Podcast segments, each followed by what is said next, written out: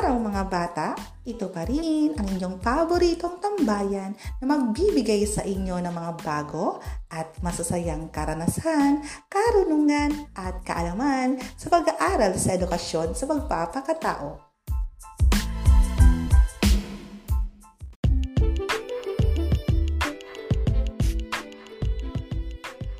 Welcome sa unang kabanata ng ating e-special topics.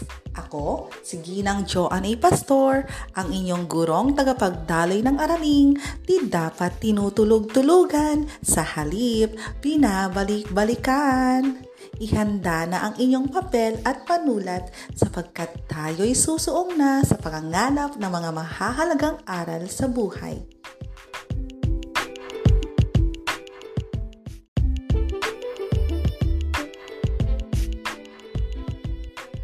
Araw na ito ay ating pag-aaralan ang kahalagahan ng mabuting pagpapasya. Handa ka na ba? Tara, simulan na natin.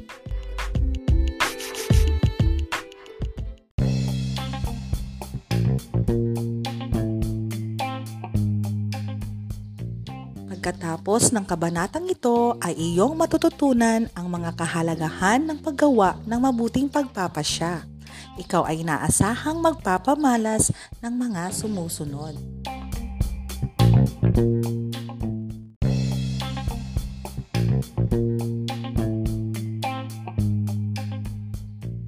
Iyong mabibigyang kahulugan ang mabuting pagpapasya. Iyong mapapahalagahan ang mga hakbang at sangkap sa paggawa ng mabuting pagpapasya sa pagkakaroon ng makabuluhang buhay. At makakapagsulat ka ng sarili mong halimbawa ng mabuting pagpapasya.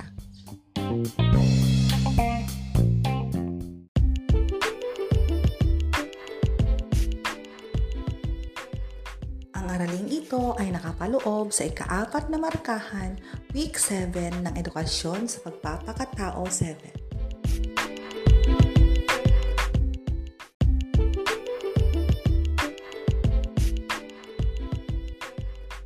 Araw-araw ang buhay natin ay nagsisimula at nagtatapos sa isang pagpapasya. Ito ay bagay na hindi natin matatakasan hanggat tayo nabubuhay sapagkat lahat ng ating gagawin ay nagsisimula sa isang simple o mahirap na pagpapasya o desisyon.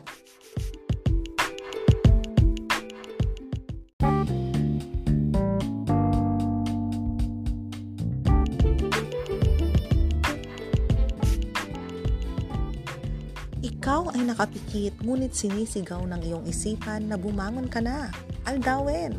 Sa pagmulat ng iyong mga mata at pagbangon mula sa iyong higaan sa oras na iyong nais ay isang halimbawa ng pagpapasya maging sa kung anong damit o sapatos ang iyong susuotin o di naman kaya ay kung ano ang iyong kakainin at gagawin sa buong maghapon.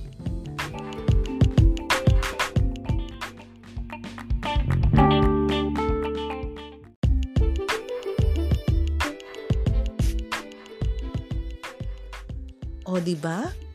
Ang pagpapasya ay parte na ng ating pang-araw-araw na buhay.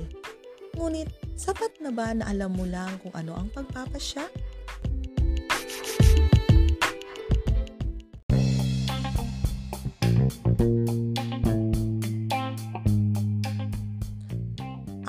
Ang mumunting kaalaman ay maaaring magdulot ng kalituhan, kaya nararapat na ating alamin ang mga hakbang at sangkap sa paggawa ng mabuting pagpapasya. Lalong-lalo na kapag tayo'y naharap sa mga komplikadong sitwasyon na nangangailangan ng marapat at maayos na pagpapasya.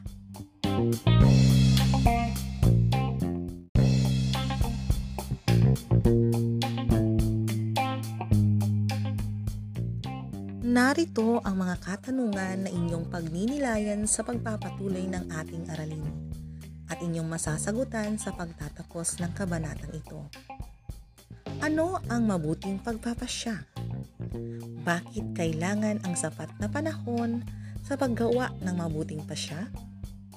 Bakit kailangang isaalang-alang ang isip at damdamin sa paggawa ng mabuting pasya? Bakit kailangang isaalang-alang ang pagpapahalaga sa paggawa ng mabuting pasya? At ano-ano ang mga hakbang sa paggawa ng mabuting pasya? Bakit kailangang isaalang-alang ang mga ito sa paggawa nito?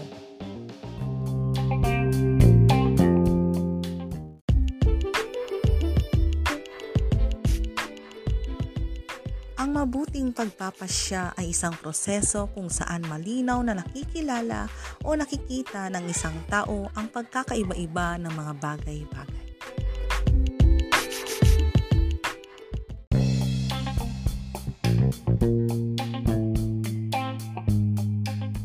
Ngayon ay pag-usapan natin ang mga sangkap sa paggawa ng mabuting pasya. Anong bahagi ng katawan ang ating gagamitin sa paggawa ng pasya o desisyon? Ang pangunahing gagamitin natin ay ang ating isip at damdamin. Anumang ating gagawin ay kailangan nating mag-isip dahil ginagamit ang isip upang suriin ang lahat ng impormasyon na kailangan para maging maayos at marapat ang kilos. Pag-isipang mabuti ng hindi lang isang beses, kundi maraming beses.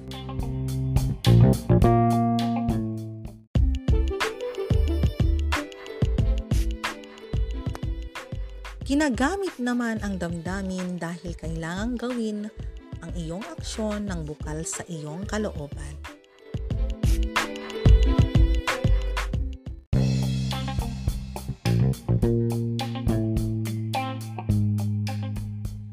Anong sangkap naman ang kailangan natin upang masiguro na mabuting pasya ang ating magagawa? Kailangan nating paglaanan ng sapat na panahon ang pagpapasya para makapili ng tamang kilos na gagawin.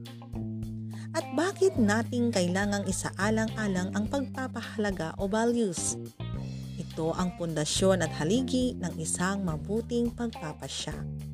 Kung malinaw sa iyo ang pagpapahalaga mo sa buhay, magiging madali ang pagpapasya mo. Halimbawa, may pagpapahalaga ka sa kalusugan mo. Madaling magpasya na pipiliin mong kumain ng nilagang saging kaysa chichirya.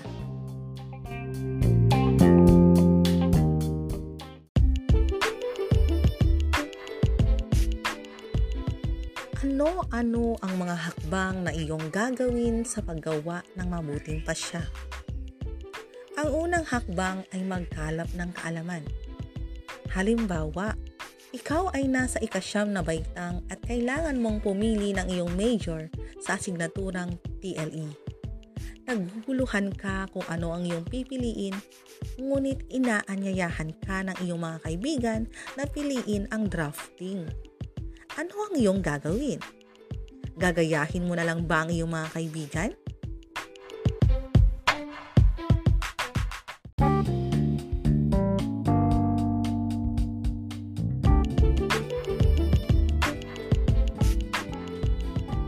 Pagiging tama o mali ng isang pagpapasya ay nakasalalay sa mga katotohanan.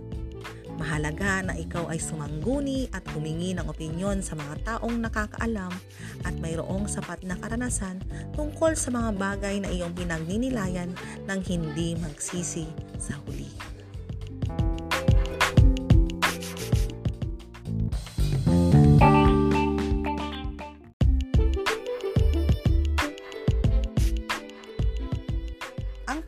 Hakbang ay magnilay sa mismong aksyon maaari mong gamitin ang mga sumusunod na gabay. Una, kailangan mong suriin ang uri ng aksyon. Tanungin mo ang iyong sarili. Ano ba ang aking binabalak na gawin? Ito ba ay naaayon sa pamantayan ng likas sa batas moral? Ito ba ay tama? Pangalawa, mahalagang tanungin mo rin ang iyong sarili kung ano ba talaga ang iyong personal na hangarin sa iyong isasagawang aksyon. Halimbawa, ikaw ba ay nagbahagi dahil gusto mo lamang magpasikat? Tiyak na makakaapekto ang iyong mga hangarin sa pagiging moral ng iyong kilos. Pangatlo, mahalagang tingnan din ang mga pangyayaring may kaugnayan sa aksyon. May epekto sa iyong kapwa ang iyong mga pagkilos. Ito ang dahilan kung bakit mahalaga na suriin muna kung ano ang magiging kahihinatnan ng iyong kilos bago ito isagawa.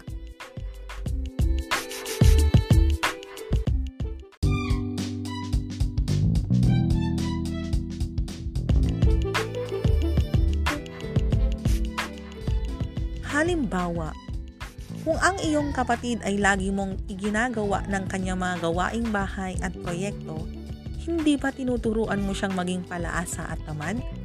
Hindi ito makakatulong sa kanyang pagkatuto at paglago.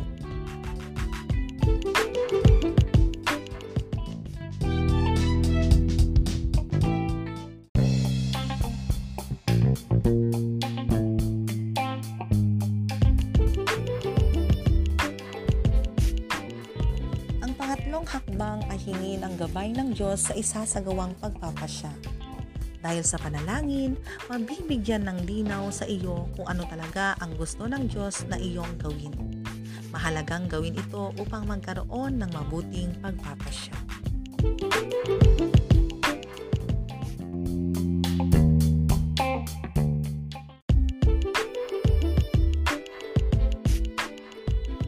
Ang pang-apat ay tayain ang damdamin sa napiling isasagawang pasya. Mahalaga ring isaalang-alang ang ating damdamin o kalooban sa ating gagawing pagpili.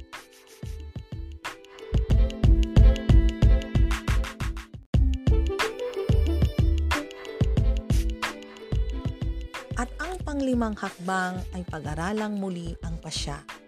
Kung nananatili sa iyo ang agam-agam dahil mayroon ka ring pakiramdam na maaari kang magsisi sa iyong pasya, kailangan mong pag-aralan muli ang iyong pasya na may kalakip na panalangin at mas ibayong pagsusuri.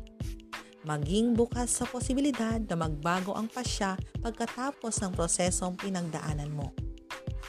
Mahalagang tandaan na sa bawat isasagawang pagpili, laging isaalang-alang ang mas mataas na kabutihan o di naman kaya ay tinatawag na higher good.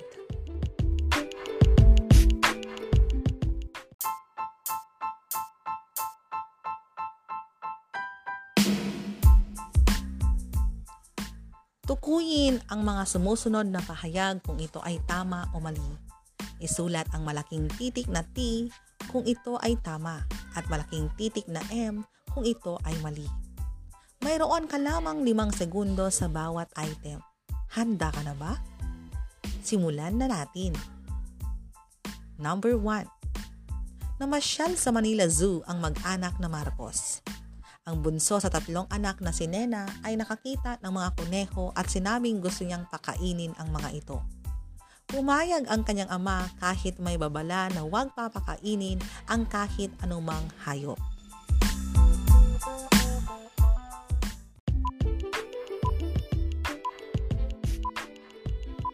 Time's up! Kung ang sagot mo ay mali, tumpak! Tama ang iyong sagot sapagkat maaaring mamatay ang mga hayop o di naman kaya ay baka makagat ng hayop ang bata.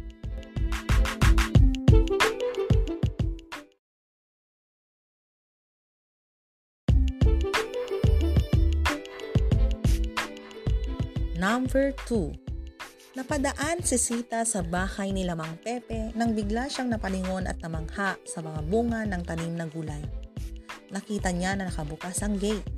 Dahil walang tao, pumasok siya ng walang paalam at pumitas sa mga bunga upang iuwi sa kanilang bahay.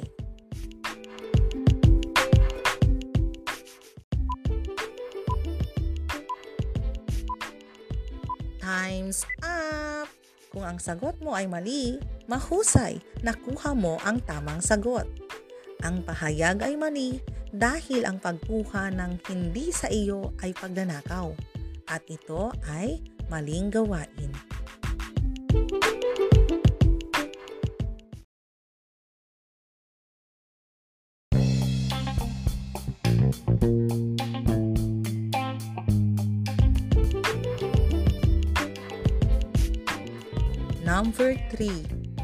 Inutusan si Julia ng kanyang ina upang bumili ng prutas sa palengke.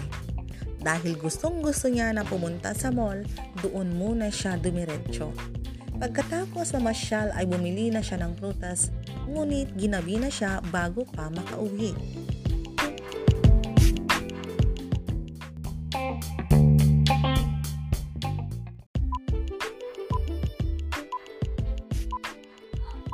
Time's up! Ang iyong kasagutan ay mali, magaling, tama ang iyong sagot. Ang pahayag ay mali sapagkat ang kanyang ginawa ay pagsuway sa magulang at maaari siyang mapahamak sa daan.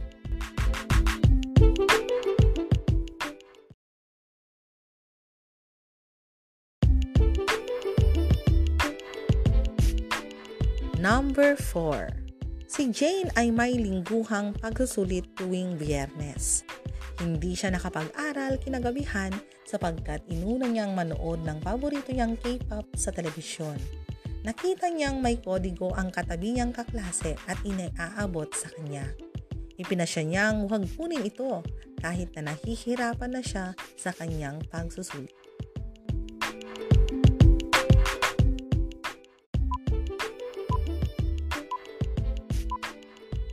Time's up!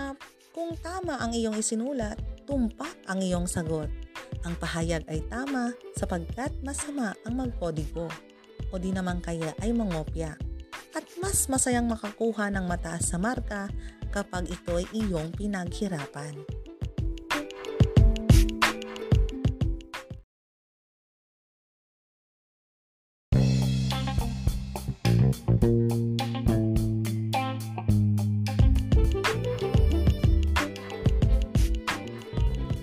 Number 5. Inuna ni Boyang ang pagsisimba para pasalamatan ang Diyos sa ibinibigay niyang biyaya at gabay sa kanyang pamilya. Kinabukasan na lang siyang maglalaro ng basketball na paborito niyang laro kasama ang kanyang mga kaibigan.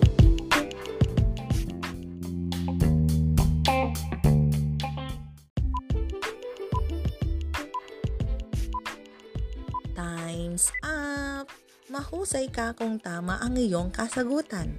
Ang pahayag ay tama sapagkat ang araw ng pagsisimba ay hindi araw-araw, samantalang ang paglalaro ay maaaring pang gawin sa ibang araw. Nakuha mo ba ng tama ang lahat ng item? Kung oo, binabati kita sa iyong kahusayan at kung hindi naman, ikaw ay bumawi na lamang sa ating susunod na gawain.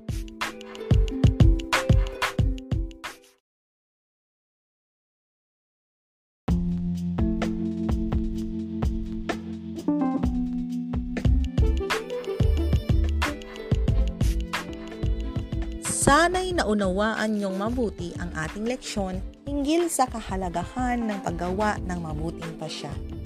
Maghanda ng malinis na buong papel, panulat at pangkulay dahil sa puntong ito, kayo'y lilikha ng obra na inyong ibibida na nagpapakita o nagpapahayag ng kahalagahan ng matuwid at tamang pagpapasya sa iyong buhay. Maaaring ito ay sa pamamagitan ng awit, tula, jingle, poster, slogan, at iba pa. Gawin ito sa isang malinis na buong papel o band paper.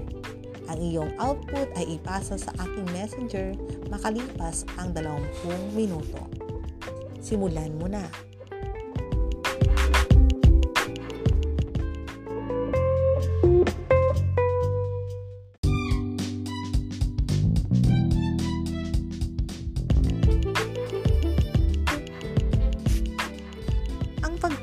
Pagpapasya ay isang kritikal na bahagi ng ating buhay na hindi na natin kailanman matatakasan. Tandaan, ang kasalukuyang ikaw ay bunga ng mga pagpapasya mo sa nakaraan.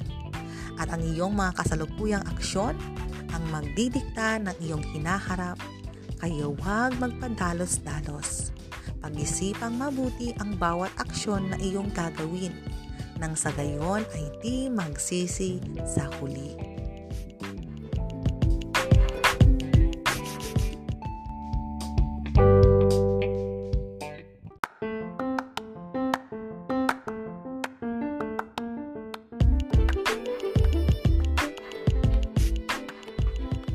Binabati kita sa iyong kahusayan sa pagsagot sa mga katanungan. Dito na nagtatapos ang ating leksyon. Sana'y natuto ka at iyong naibigan ang unang kabanata ng ating podcast. Kung mayroon kang mga katanungan o suhestyon para sa ating e-special topics, ikaw ay malayang magpadala ng mensahe sa aking Gmail account joan.andres at teped.gov.ph o sa aking messenger account na Joan Pastor. Naway samahan niyo akong muli sa mga susunod pang kabanata ng ating podcast dito lang sa E-Special Topics. This is your teacher, Joanne Pastor, saying bye for now. Hanggang sa muli, paalam mga e-special na mag-aaral. Keep safe and may God bless us all. Goodbye!